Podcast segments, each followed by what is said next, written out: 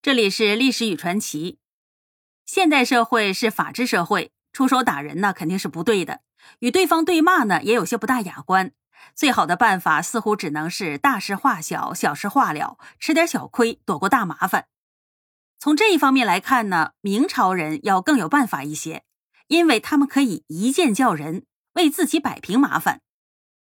明朝有一个专门负责找人麻烦的行业，叫做打行。直译过来就是打人的行业。这个组织里的成员叫做打手，也叫轻手，是专门负责打人的人。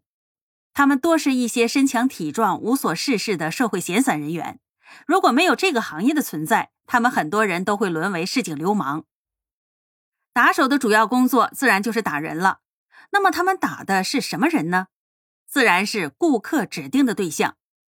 有些人呢有报复别人的想法，又不想自己惹上麻烦，于是呢来打行，花钱请打手打人，把钱付了，说明白要打谁，打手们就回去准备，伺机为客人报仇。这种打人的工作呢，并不是天天都有，一些打手为了增加收入，还会接一些其他的业务，比如说谁家的鸡丢了找不到了，可以找打行，花钱找打手去找鸡。又比如说，街头有恶犬挡道，也可以雇佣打行的打手前来驱逐。按照当时明朝人的说法，他们是大者借交报仇，小者呼鸡逐犬，只要是能靠力量解决的问题，就可以找他们解决。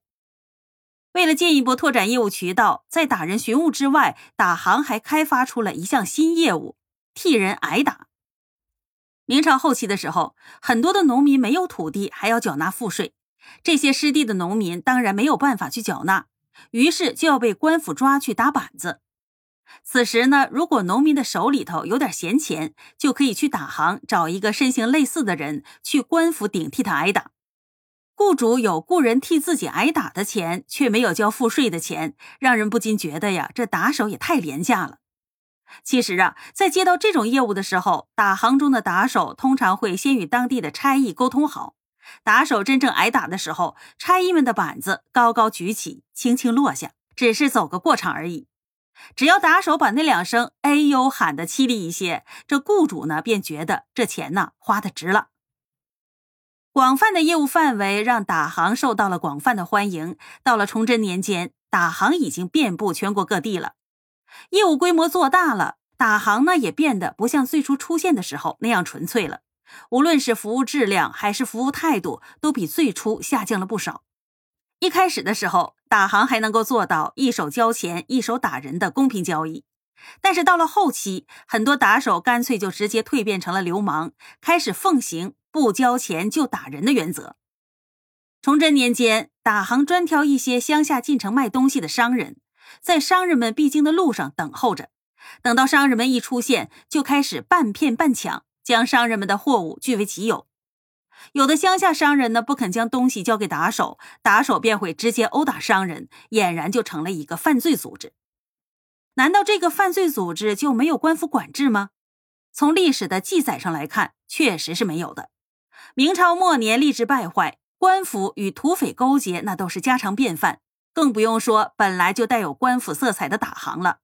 尤其是有些根基非常深的打行，一些官府是连管都不敢管的。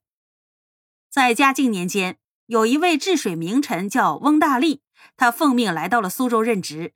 来的路上呢，发现一堆打手正在殴打别人，他命令车夫前去阻拦，但是根本就没人理睬他，这让他非常的气愤。于是呢，他上任之后立即发官文给各县官员，要求他们即刻开始整治打手，不能再让城里出现打行。结果呢，打行的人立即听到了相关的风声，他们没有收敛，而是在翁大人回家的路上埋伏。等到翁大人一出现，打手们就鱼跃而出，驱散随从之后，将翁大人打翻在地。等翁大人反应过来，那些打手已经一个人影都没有了。于是呢，他只能一边咬牙，一边跌跌撞撞的回了家。翁大人呢，自然也不会白受这种欺负，他打算发动自己的管辖势力去打击打行，但是却被手下人反复的提醒。他们认为打行的势力太大了，根本就没有办法根除，还是不要去招惹为好。眼见自己也调动不了多少人马，翁大人只得打消了这个念头。此前的一顿打呀，算是白挨了。其实，任何朝代都有不少的地痞流氓。当国家没有强制力去管束各种违法行为的时候，原本正当的行业便会逐渐恶化，正常的人呢便会流氓化。明朝打行的发展演变，正说明了这个道理。